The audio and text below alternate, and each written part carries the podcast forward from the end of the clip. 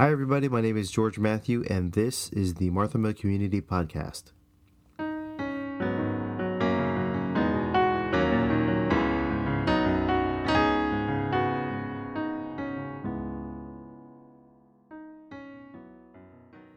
Hello everyone, and again, welcome to the Martha Mill Community Podcast. My name is George Matthew, and I am so glad that you're here. What you're going to hear today is a conversation between me and my current vicar, Uh, Reverend Abraham Kurwala, who we call Manu Achen. Uh, this episode was recorded last Friday, March twenty-seventh of twenty twenty. Uh, some lo- some context, uh, we've been conducting virtual Bible studies for almost two months now, uh, but more dramatically, uh, we had just conducted our first virtual worship service, just like many of you, uh, the Sunday before due to the spread of covid nineteen. So uh, this is what set the stage for Achen to suggest that we explore the topic of the scattered church, which he'll uh, explain more in the interview about. So I hope you enjoyed the interview, and if you'd like to add your own thoughts um, or reactions, I'll explain how to do that at the end of this episode. So with that, here's my conversation with Manu Achen. Okay, so uh, Achen, the other day you made a comment about the scattered church. So uh, what exactly are you referencing when you speak about the scattered church? Hey, George, thanks for the uh, question. And uh, yeah, the scattered church um, actually has an Old Testament as well as uh, New Testament roots. The concept of scattering, you know, begins in the Old Testament, right from the book of Genesis. We hear the call of Abraham in Genesis twelve, verse one. Go to the land I will show you. That's what Yahweh says. Uh, we can say that it was just a concept of land, but since then, Israel as a nation was always on a journey. If you look at the whole history of the Bible, Israel as a nation was always on a journey from Abraham to Joseph to Moses, during which Israel was liberated from captivity to the unified rule under David in that promised land, and to the punishment that Yahweh gave to Israel for their disobedience. From time to time, this idea of being a scattered community is prevalent in the Old Testament. In the Old Testament, we also hear a promise in uh, Jeremiah thirty-two, verse six, where uh, we hear the words, I will gather my people from all the lands. Uh, so this is uh, what we see in the Old Testament about the concept of scattering. In the New Testament, we see the physical church as we know today being formed. They used to gather in houses and synagogues and other places, but with persecution, this gathering church was scattered. We hear that in Acts chapter eight, and from then on, the scattered church had one main task. Uh, we read that explicitly in Acts eight, verse uh, four, uh, where it says, those who had been scattered preached the word wherever they went. Well, we know that with time, the church became inst- institutionalized, and uh, she started gathering and became institutionalized as we see today. But inherent uh, in the nature of the church uh, is the nature to be scattered. So, you know, the whole concept of scattering Uh, starts with the Old Testament and continues with the New Testament with the nature of the church. So it has a background as we see in the Bible. That's what I meant when I was speaking about, you know, the scattered church. So uh, to deviate from the questions a little bit already, but so you're what it sounds like you're talking about is the, the example of the scattered church throughout the Bible, right? You gave the Old Testament and the New Testament. Do I have that right? Saying that it's it's always been there, that concept? Mm-hmm. Okay, so yeah. Then leading into the next question then, so uh, again, we were, it was the end of our Bible study, we were talking about the state of everything with the um, covid nineteen and the pandemic going on. So how does that tie into uh, today's setting? Why did you feel like that was a, a relevant uh, topic? Yeah, so, you know, again, you know, going back to the Old Testament and New Testament, you know, the concept of scattering, you know, happened due to many reasons. You know, first we see we see it as a commission of God. You know, for example, to Abraham it was, go to the land, I show you. And uh, in the New Testament to the disciple it was, go and make disciples. And this commission had this aspect of uh, to be scattered. Secondly, uh, we see in the Bible the concept of scattering developing as a result of the disobedience. Uh, in the Old Testament, we see uh, the Babylonians persecuted and exiled the Israelites, which was also a result of God's punishment, as is said by prophets from time to time. Thirdly, scattering happened in the Bible uh, because of persecution. We see that explicitly in the New Testament. In the New Testament, we see persecution happening because of the very identity of being a Christian. So there are two types of uh, persecution, but nevertheless, that is an inherent nature of being scattered. In both the second and the third type, that is disobedience and persecution, there is a situation involved. In Old Testament, the situation was disobedience, and the New Testament, it was being the follower of uh, Jesus Christ. But what we have to understand is that no matter what type of scattering uh, we are talking about, be it uh, as a result of disobedience, be it as a result of being a Christian, we are called to preach the gospel.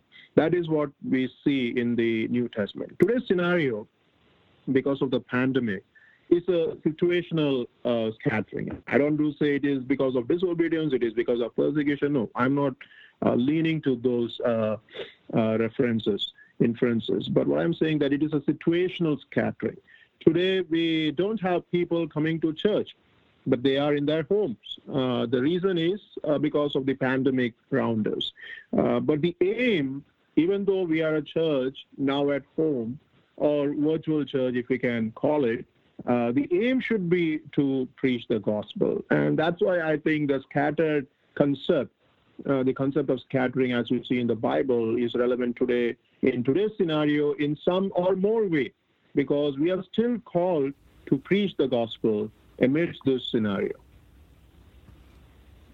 All right, so it's the idea that the aim ultimately is always to, to preach the gospel, right? So uh, like what you said about it's a situational scattering, right, right now. So um, I'm going to skip to what we had as our question four, right? So how does uh, technology, in your view, help us to help further that goal of Uh, preaching the gospel based on the situation today?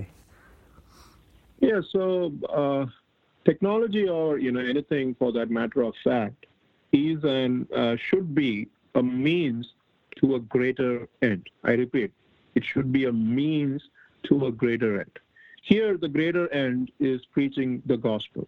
Now, there are people who say technology in the form of, uh, you know, phones or iPad, laptop, live streaming of services, Uh, using social media should stay outside the church and the sanctuary.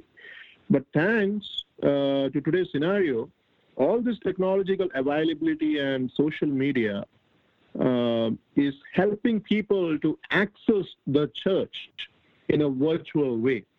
Uh, you know, that's the advantage of uh, technology today in today's scenario, uh, as we are witnessing now in the ministry of the church. Uh, through technology, uh, through social media, we are able to sustain and teach the gospel. Uh, you know, uh, many people have seen our Metropolitan live streaming the service last Sunday through social media.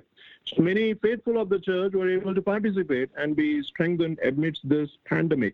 So technology has a very important, important role to permeate the gospel in sustaining the faithful, in teaching the faithful about uh, the gospel. And today's uh, scenario that we are uh, seeing today, uh, the church that is scattered today because of the pandemic is and uh, is being sustained in the radiance and hope of the gospel through technology, through social media.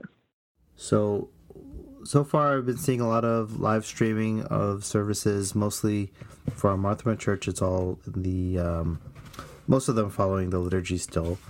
So can you imagine a scenario where they're not following, I guess, the ordinary worship, and then it's some form of uh, Qurbana-style worship? Or what would that look like if it is possible?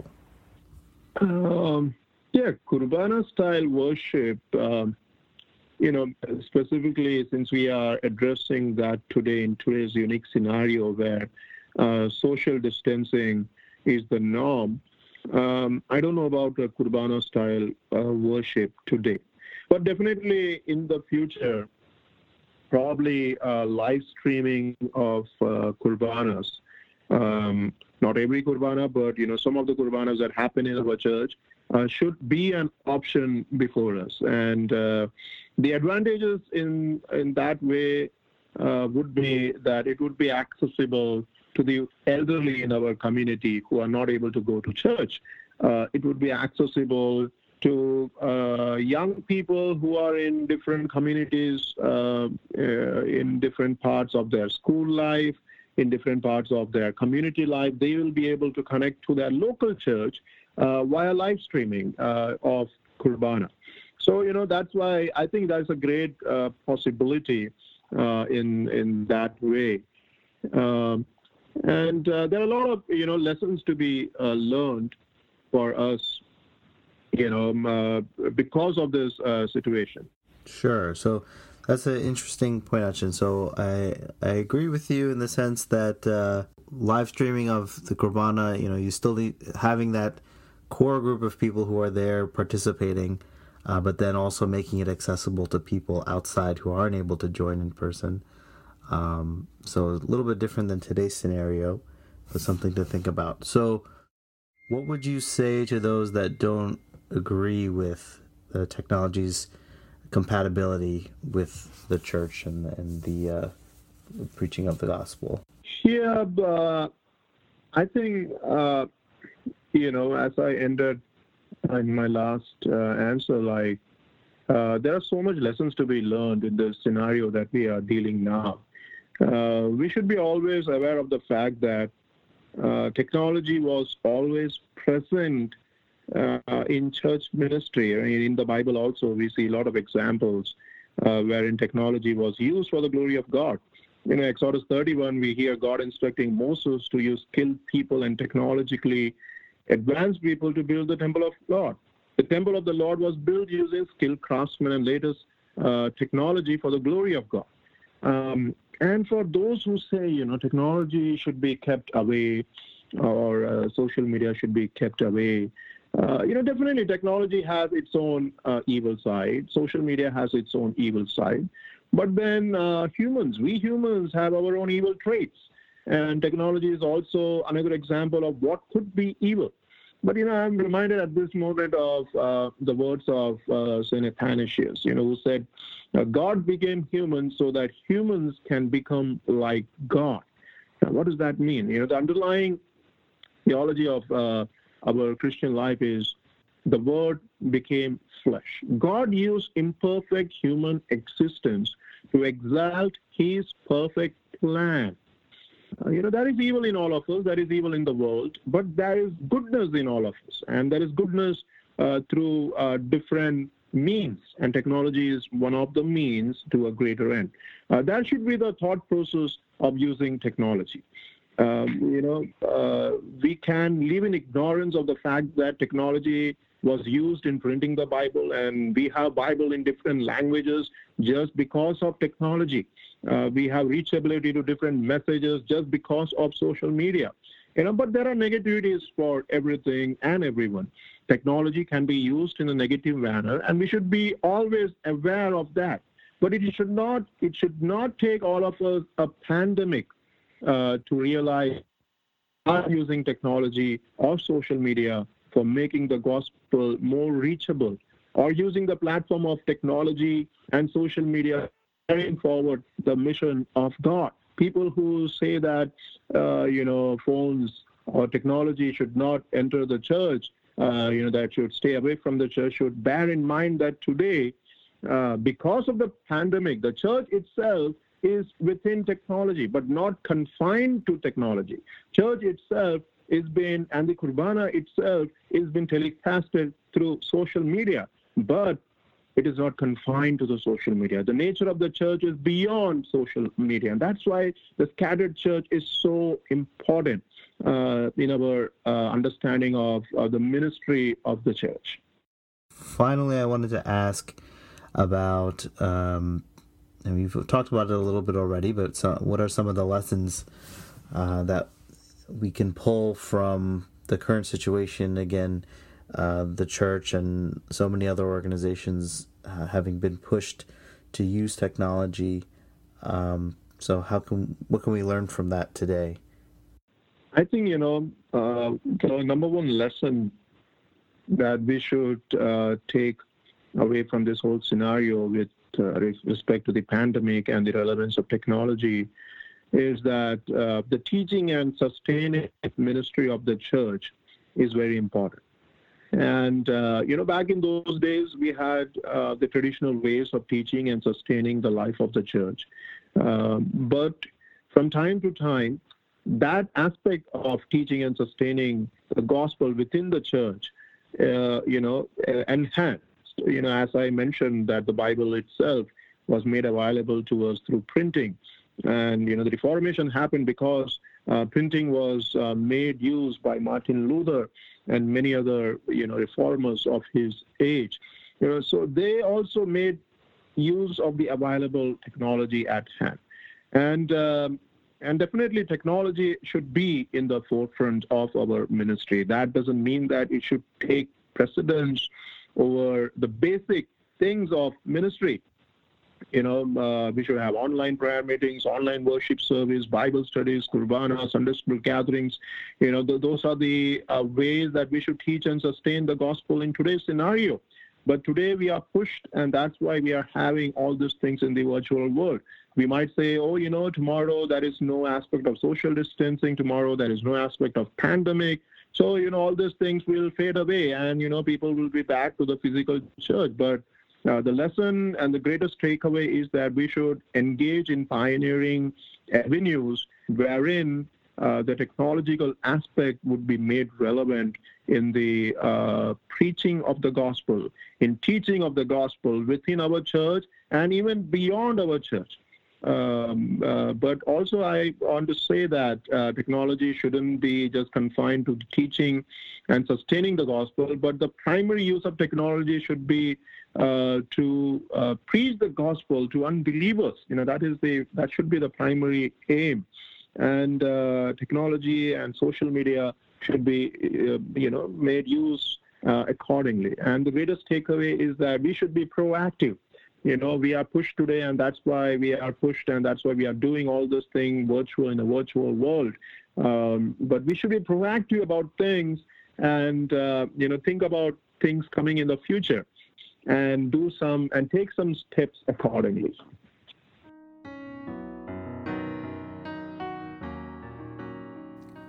So that was the interview. I hope you heard something interesting. If you did, or maybe you didn't, either way, please let us know what you're thinking. Uh, you can go to facebook.com slash Mar Thoma Community Podcast.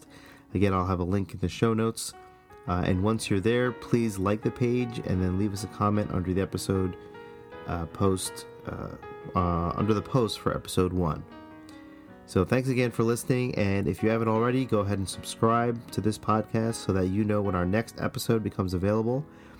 Uh, and thanks again. And I look forward to continuing our conversation.